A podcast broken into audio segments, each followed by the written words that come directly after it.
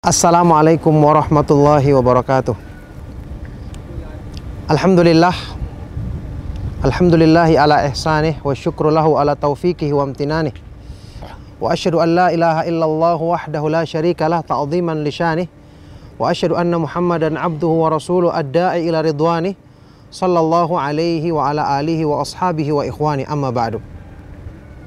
Ma'asyiral muslimin rahimakumullah bertamasya ke sorga dunia. Sorga dunia yang sesungguhnya. Pernahkah kita mendengarkan ungkapan dari ayat-ayat Al-Quran atau hadis-hadis yang sahih dari Rasulullah Sallallahu Alaihi Wasallam ataupun keterangan dari para ulama ahlu sunnah wal jamaah yang menggambarkan tentang sorga dunia?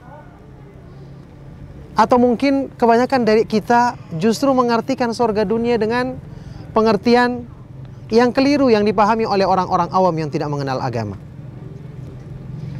Ada yang mengatakan sorga dunia itu adalah pemandangan yang indah dan tidak salah, ini tidak tercela kalau tidak digunakan untuk berbuat maksiat kepada Allah Subhanahu wa taala. Ada juga yang mengartikan sorga dunia adalah hal-hal yang berhubungan dengan pemahaman-pemahaman yang tidak didasarkan dari keterangan dari ayat-ayat Al-Quran dan hadis-hadis yang sahih dari Rasulullah Sallallahu Alaihi Wasallam. Sorga dunia disebutkan oleh Rasulullah Sallallahu Alaihi Wasallam dalam hadis yang sahih ketika beliau menyebutkan tentang keutamaan belajar ilmu agama, belajar petunjuk Allah, belajar petunjuk yang diturunkan oleh Allah Subhanahu wa taala kepada Rasulnya Shallallahu alaihi wasallam. Dalam sebuah hadis yang sahih riwayat Imam Tirmidzi yang derajatnya dikatakan sahih atau hasan oleh para ulama Rasulullah Shallallahu alaihi wasallam bersabda "Idza marartum bi riyadil jannati farta'u" Kalau kalian melewati taman-taman sorga maka bersenang-senanglah padanya. Kila ada yang bertanya, Wa mariyadul jannah ya Rasulullah. Apakah teman-teman sorga itu wahai Rasulullah? Rasulullah Shallallahu Alaihi Wasallam kemudian bersabda, hilakud dzikri, majelis pengajian, majelis atau perkumpulan, majelis ta'lim yang di situ dibahas tentang petunjuk Allah dan petunjuk Rasulnya Shallallahu Alaihi Wasallam. Kenapa dinamakan taman sorga?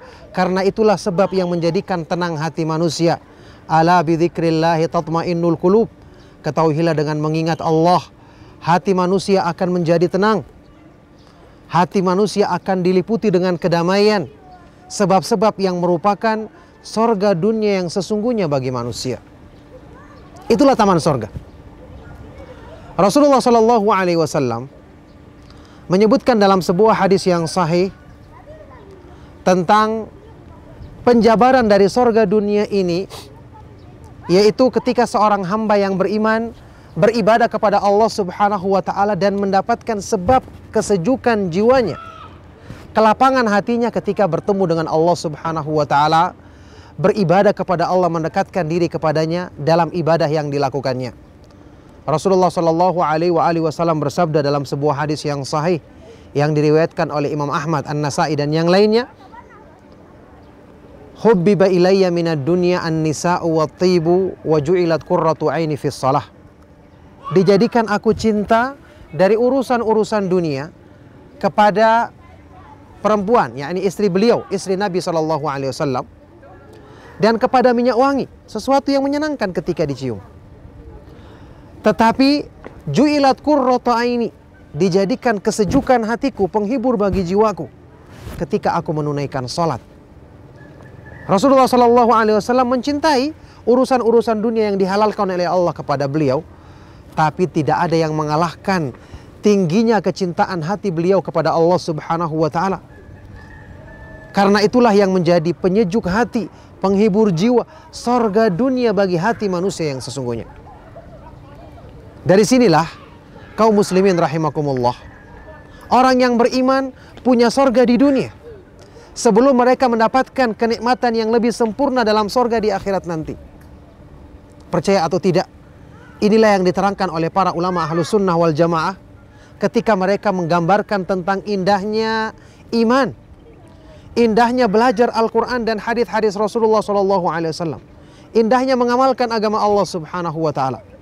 Syekhul Islam Ibnu Taimiyah rahimahullah taala, ulama ahlu sunnah yang kita kenal bersama, pernah mengungkapkan pernyataan seperti ini. Inna fid dunya jannatan man lam yadkhulha la yadkhulu jannatal akhirah. Sesungguhnya di dunia ini ada sorga. Di dunia ini ada sorga.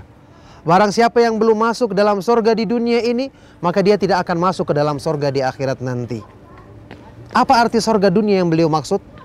Sorga dunia yang beliau maksud adalah kenikmatan ketika seorang hamba mengenal Allah, beribadah kepadanya semata-mata, mencintai Allah, ketenangan yang luar biasa, kesejukan hati yang dirasakannya ketika dia melaksanakan sholat, berzikir kepada Allah, membaca Al-Quran, dan melaksanakan ibadah-ibadah yang lainnya.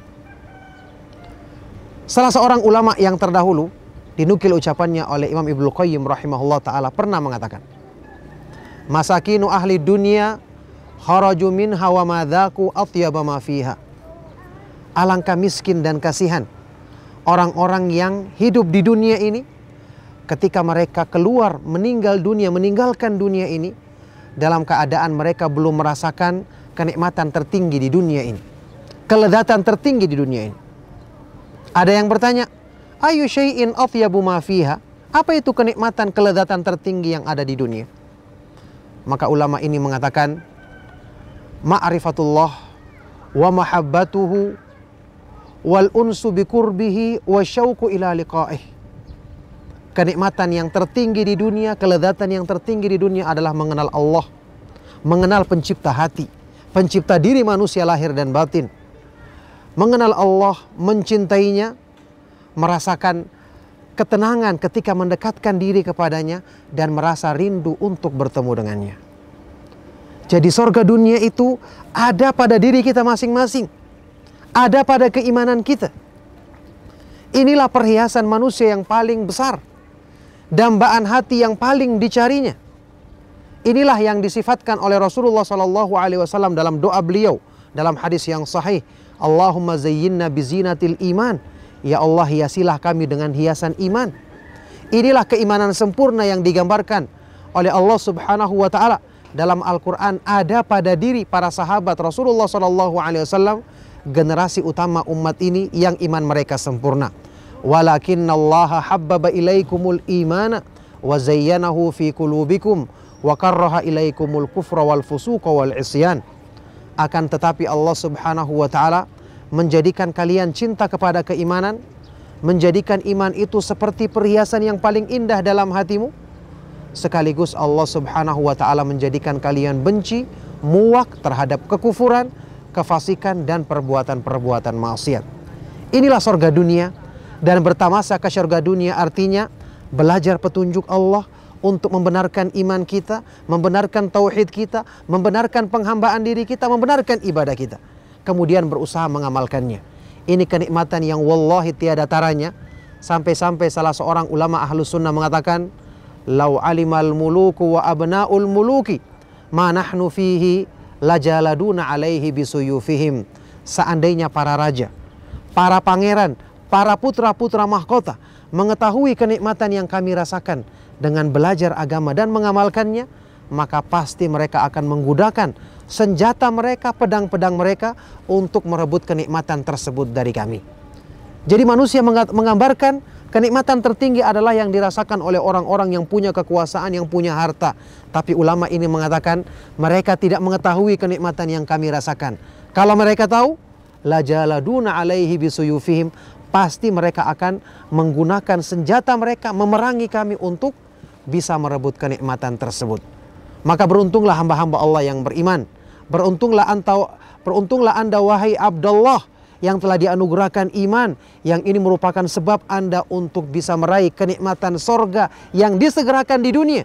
Sebelum nanti anda akan mendapatkan dengan taufik dari Allah subhanahu wa ta'ala karunia kenikmatan sorga yang lebih sempurna di akhirat nanti Allah Subhanahu wa taala berfirman, "Man amila salihan min dzakarin aw untha wa huwa mu'minun falanuhyiyannahu hayatan thayyibatan wala najziyannahum ajrahum bi ahsani ma kanu ya'malun. Barang siapa yang mengamalkan amalan soleh dari kalangan laki-laki maupun perempuan dalam keadaan dia beriman, maka sungguh-sungguh kami akan berikan untuknya kehidupan yang indah di dunia dan di akhirat nanti kami akan berikan balasan yang lebih indah, lebih sempurna daripada apa yang mereka kerjakan di dunia, balasan kebaikan dunia akhirat. Maka semoga Allah Subhanahu wa taala senantiasa menjaga kita dalam kebaikan, senantiasa memudahkan kita untuk meraih sorga dunia yang sesungguhnya sebelum kita dapatkan sorga yang lebih sempurna, kenikmatan yang sempurna di akhirat nanti. Demikian, mohon maaf jika ada yang salah dan kurang. Sallallahu wasallam wa barak ala nabiyyina Muhammad wa ala alihi wa sahbihi wa man tabi'ahum bi ihsan la yaumiddin wa akhiru da'wana anil hamdulillahi rabbil alamin. Wassalamualaikum warahmatullahi wabarakatuh.